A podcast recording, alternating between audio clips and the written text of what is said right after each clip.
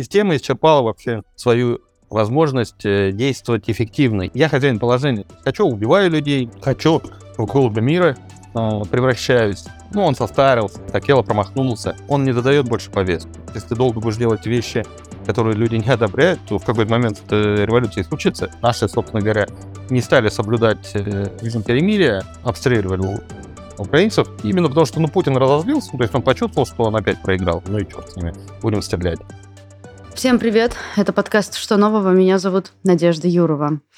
Это первый выпуск в новом 2023 году. Мы возвращаемся после небольших каникул. Я очень рада вас снова видеть. Надеюсь, что этот Новый год, несмотря на весь происходящий вокруг ужас, вам удалось встретить тепло, тихо, спокойно и семейно. Война продолжается тем временем, и, возможно, за праздники вы могли как-то пропустить главные происходящие события на фронте, мы сегодня решили о них поговорить. Э, это новый пакет военной помощи для Украины от США, последствия удара по мобилизованным в Макеевке и слухи о новой волне мобилизации. Все это и не только мы обсудим с политологом Аббасом Галямовым. Аббас, Здравствуйте. Здравствуйте. Путин объявил о временном прекращении огня 6 и 7 января, как нам известно. Вот по данным Генпрокуратуры Украины, а, из-за вчерашнего обстрела Бахмута погибли два человека. Для чего вообще российские власти сделали это заявление, если его не соблюдают? Ну, тут две группы причин. Первая, я думаю, связана с, собственно, военным аспектом дела. А, то есть, э, если я правильно понимаю, все-таки я ну, прошу учесть, что я не являюсь специалистом в, в этой области.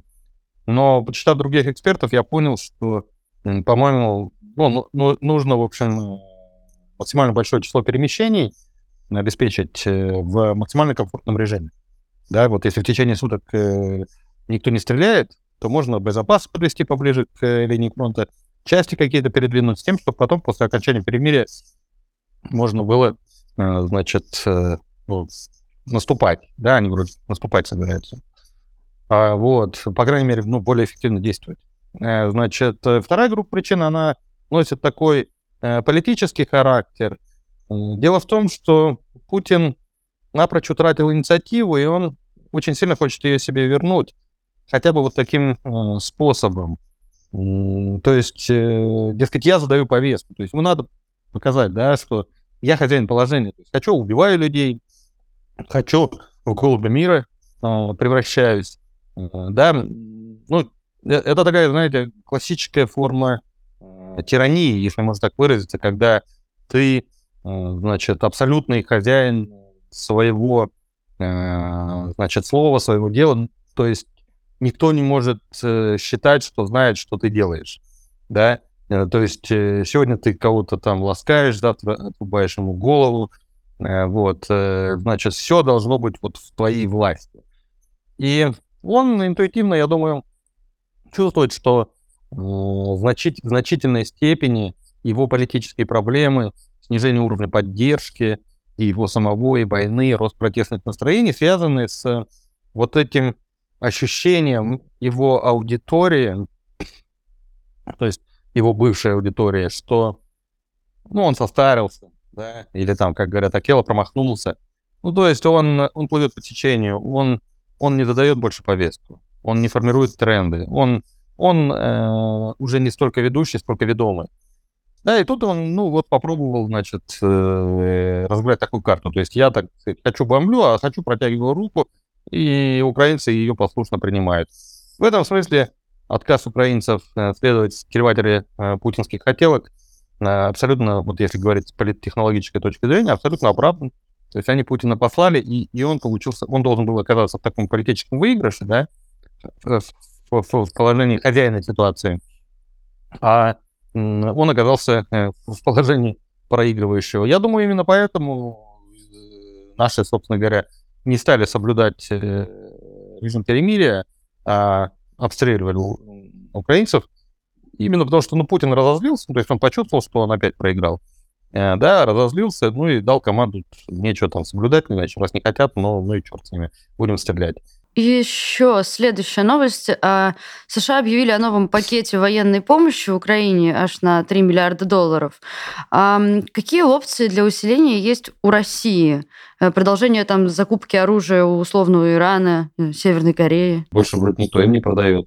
Ну, понятно, что они пытаются там свое производство наладить каким-то образом. То есть я чувствую политические ограничители, э, значит, вот на, на, на внутренних фронтах. То есть я чувствую, что система исчерпала вообще в значительной степени исчерпала свою возможность э, действовать эффективно и без каких-то а, внешних, э, значит, внеш... какой-то внешней помощи э, России воевать дальше будет все сложнее и сложнее. Но мобилизация это показала со всей очевидностью. Да, ну, мы же, мы же все видели, что э, рекруты идут на войну за свой счет, экипируются за свой счет, кормятся за свой счет, а если не кормятся, то голодают, да, многие вооружаются за свой счет, бронежилет там покупают, да, э, значит, а, там дрова свои привозят, э, чтобы в поле греться, там, э, значит, ну, государство базовые функции уже не в состоянии исполнять. Причем это же не какой-то там боковик, да, знаете, какой-нибудь проект, который малозначен. Ну, такие, понятно, они всегда плохо исполняются. Нет, это же ключевой проект, ключевой путинский проект, война. И снабжение войск – это ключевая история и государство не в состоянии ее вот, вот это организовать. То есть вот нынешняя государственность, э, государственная модель, она не в состоянии действовать более эффективно, чем она действует сейчас уже. Да? Она свой ресурс выработала. При том, что э, базовые ресурсы в стране же есть. То есть в стране есть э, вся, как мы любим гордиться, там, таблица недели, условно говоря.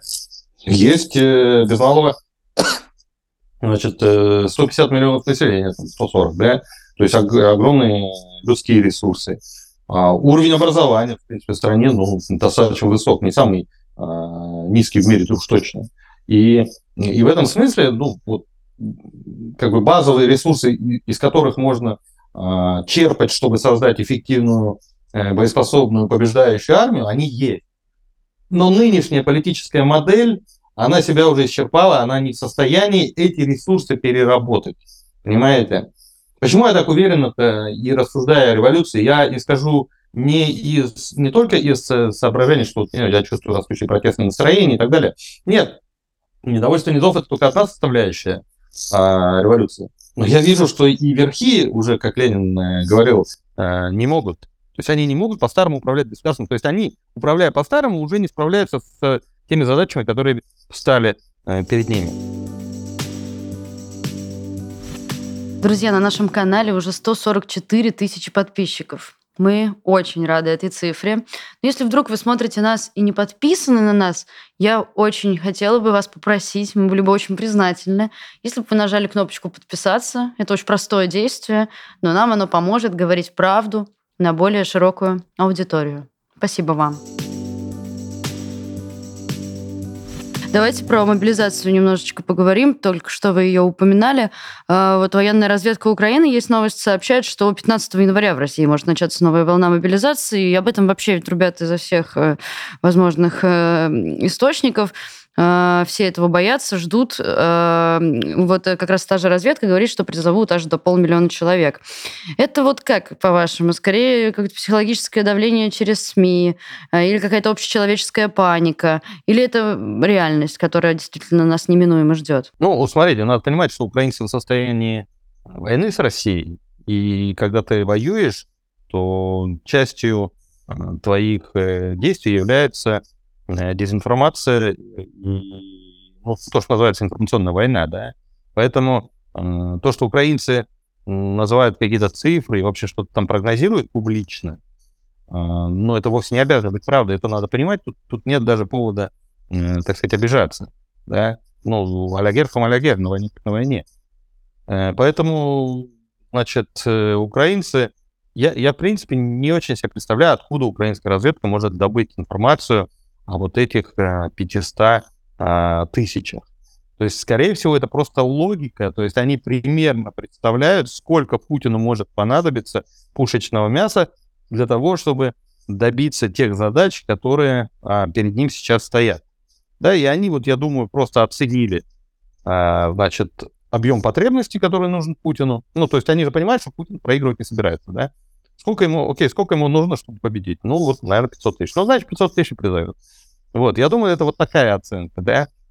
Не, не, не думаю, что у украинской разведки есть возможности а, проникнуть вот э, в святая святых. То есть очень немногие сейчас в России а, знают о том, сколько реально они собираются призвать. То есть военкоматы на места идут просто базовые, я думаю, установки, что значит э, по, по верхней планке. Будьте готовы, что можете, можете призвать, там, условно говоря, вот тебе там, вот ты там брянский военком, вот тебе, значит, там 50 тысяч, например. Да? И это вовсе не значит, что 50 тысяч э, может, э, ты, ну, надо будет призвать. Может, тебе на 30 тысяч скажет, э, хватит, может быть, на 20. Вот. Ну, то есть по, верхней планке задали, да? Да, я просто как бы скорее, я как бы просто скорее здесь спрашиваю даже не про цифры, а про саму вероятность этой волны. Понятно, что людям это э, сейчас э, страшно, ну, страшно интересно и страшно нужно знать. И страшно-страшно. Потому что, ну, особенно вот, знаете, в свете вот, э, вот этих событий в Макеевке, да, ну, прям страшно-страшно вот тем, кого мобилизуют. Да, то есть это такое наглядное доказательство, наглядный пример того, как все это примерно э, может развиваться. То есть ты даже врага не увидишь. Это не то, что ты там а, пойдешь в героически в атаку, да, и, и будешь так э, застрелен. А ты, ты, ты даже не доедешь до фронта, ты там в школе сядешь, значит, и, и в этот момент и все, бух. Кстати, у меня про Макеевку тоже был вопрос. Давайте сейчас чуть-чуть отойдем, потом вернемся к мобилизации. Какое-то есть ощущение, что это событие немножко прошло мимо. Ну, то есть как будто бы оно не стало такой трагедией. Раньше на происшествие с таким количеством жертв обращалось как будто бы больше внимания. А, э, почему так? Это типа, просто планка чувствительности каким-то образом а, повысилась? Снизилась, наверное, даже правильно сказать. Э, то есть э, люди, ну, как говорят, смерть одного трагедия, а смерть миллионов статистика. То есть, в принципе, уже произошло некоторое привыкание к тому, что, ну да, люди гибнут, да, много людей гибнут. Первый раз э, ты на это отреагировал остро, второй раз э, услышал об этом, ты отреагировал на это остро, ну, уже не так, как э, первый раз. Да, а на пятый или десятый раз, ну, ты, в общем, вообще спокойно это воспринимаешь, ну, в том случае, если тебя лично это не касается. А, значит, э, поэтому ну, ну, вы правы, произошло некоторое а, привыкание, это первый фактор. А, сейчас волнуют уже э, те события на фронте, которые имеют э, больше символическую значимость, политическую значимость, а, безотносительно к, ну, в меньшей степени зависимо от э, количества жертв. То есть оставили Херсон, да, вот это понятно. Там прорвали фронт, окружили, там, да, ну, то есть война э, стала, значит, действием, политическим действием, в котором участвуют большие группы, большие массы людей. И на этом фоне один человек — это э, статистика. Э, значит, такая малозначимая.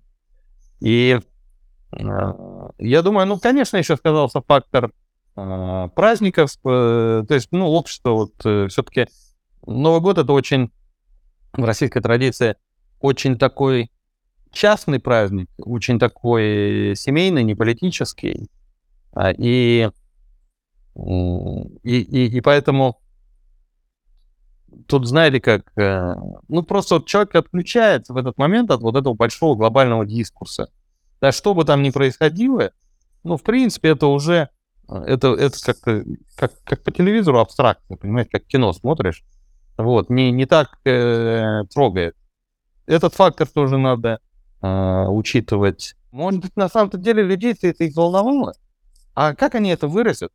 Ну, на улицу выйти они боятся, там, да? А, значит, в соцсетях писать боятся, знают, что за дискредитацию российской армии там дают огромные сроки. Это, мы все это увидим, знаете, когда? Когда революция начнется. Вот когда городовых на столбах начнут вешать, мы скажем, э, зря мы думали, что народ спокоен. Вот, вот как в 17 году народ э, богоносец, когда Попов начал распинать, сам, в буквальном смысле слова, прямо их распинали же, ну, там, где-то расстреливали, где-то топили, а где-то в буквальном смысле слова прямо вот крестам прибивали. Вот. И, и когда народ богоносец вдруг это стал делать, вот тогда стало понятно, э, мы, оказывается, не понимали свой народ. Да? И, и сейчас то же самое будет. То есть до какого-то момента мы все будем предполагать, но не будем точно знать, а потом задним числом уже увидим все это, обалдеем, ну и те, кто все это переживут, потом уже опишут э, воспоминания к мемуарах. Давайте чуть-чуть все-таки к э, второй волне мобилизации вернемся. Как вам просто ощущается? Она будет, будет ли она скрытой, или она будет такой же всеобщей, которую назовут не всеобщей? Как вам сейчас чувствуется, что, что это будет? Ну, будет она или не будет, до последнего момента, я думаю, будет неясно. А, то есть даже если она нужна будет подготовка к ней, но само решение будет приниматься в последний момент. Э, понимаете? Вот сейчас Путин сидит, и у него вот э, две ну, чаши весов. С одной стороны, военные плюсы, которые он получит от мобилизации, а с другой стороны, политические минусы, которые он получит. И он взвешивает, какой, какая чаша перевесит. То есть, если эти мобилизованные ему край как нужны, и без э, них воевать не получится, и придется проиграть войну и сдаться, но тогда независимо от того, какие риски там политические, да, эта чаша перевесит, и он будет делать мобилизацию. А если вдруг выяснится, что на самом деле и без них пока повоевать можно, да, то с учетом вот этой чаши, да, получится, что эта чаша перевесила, ну, я имею в виду политический риск. Потому что очевидно, что мобилизация э, несет огромное число политических издержек. Да, достаточно посмотреть на ту же социологию, вот я только что ее ругал, но, в принципе, я говорю, косвенно посудить можно там. А, ну, например, с сентября по октябрь, а, число людей, которые говорят, выбирая между продолжением войны и мирными переговорами, выбирали мирные переговоры, их число взлетело там двукратно. А, значит, а число людей, которые выступают сторонниками войны, двукратно же упало до в, в октябре, если не ошибаюсь, там 36% э, было, а число людей за мирные переговоры было под 60. Как только мобилизация прекратилась, началась коррекция в обратную сторону.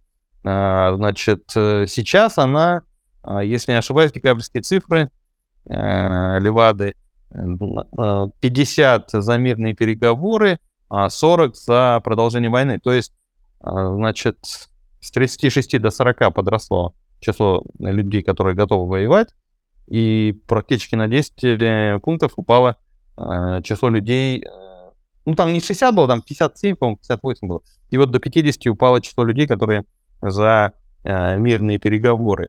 То есть, видите, когда встает в повестку вопрос, чтобы вот мне лично пойти повоевать, я тут же становлюсь пацифистом голубем, и я уже не поддерживаю войну. А как только этот риск проходит, я опять становлюсь, э, значит, таким воинственным и сильным убиванием, бряться оружием. И, соответственно, властям же нужна база поддержки войны, да? Ну, нужно сделать вещь, вещи, э, которые люди одобряют, потому что если ты долго будешь делать вещи, которые люди не одобряют, то в какой-то момент революция случится. И, и поэтому для э, властей объявить сейчас вторую волну, это значит остановить тренды ноября-декабря, которые были для них более-менее благоприятны, и вернуться к трендам сентября-октября, которые для них были очень неблагоприятны. Да? И если можно без этих мобилизованных обойтись, так лучше тогда и обойтись, и, и собственную социальную базу не разрушать. Понимаете? И вот Путин, он будет вот так и будет сидеть и взвешивать до последнего момента. С одной стороны, у него хотелки генералов, а с другой стороны, у него, значит, Кириенко с рейтингами приходит. Друзья, из-за давления властей в марте 2022 года «Новая газета» приостановила свою работу. Часть из нас уехала в Ригу. Так появилась «Новая газета Европа». Если вы хотите поддержать нашу работу, подписывайтесь на рублевые донаты в Бусте. Даже несколько сотен рублей в месяц от вас значительно нам помогут. Переходите по первой ссылке в описании и подписывайтесь на один из наших тарифов. Поддержите нашу работу. Мы работаем для вас и благодаря вам. Вы сейчас навели меня на мысль о том, что, может быть, именно из-за этого сейчас э, Э, тоже новость недавно была о том, что Минобороны Беларуси заявили, да, что совместная группировка войск с РФ готова к защите союзного государства. А, это все было сделано после учений.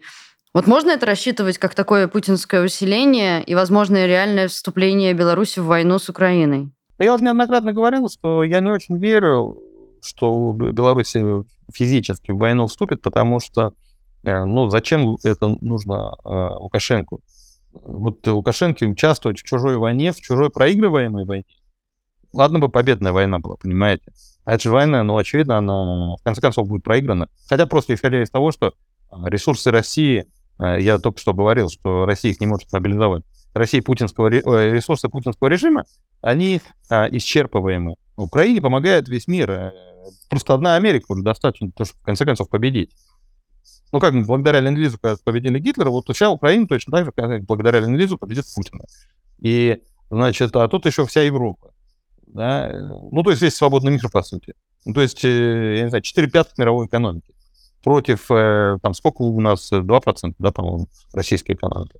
Ну вот, в общем, и, и Лукашенко сюда влезать, зачем ему это нужно?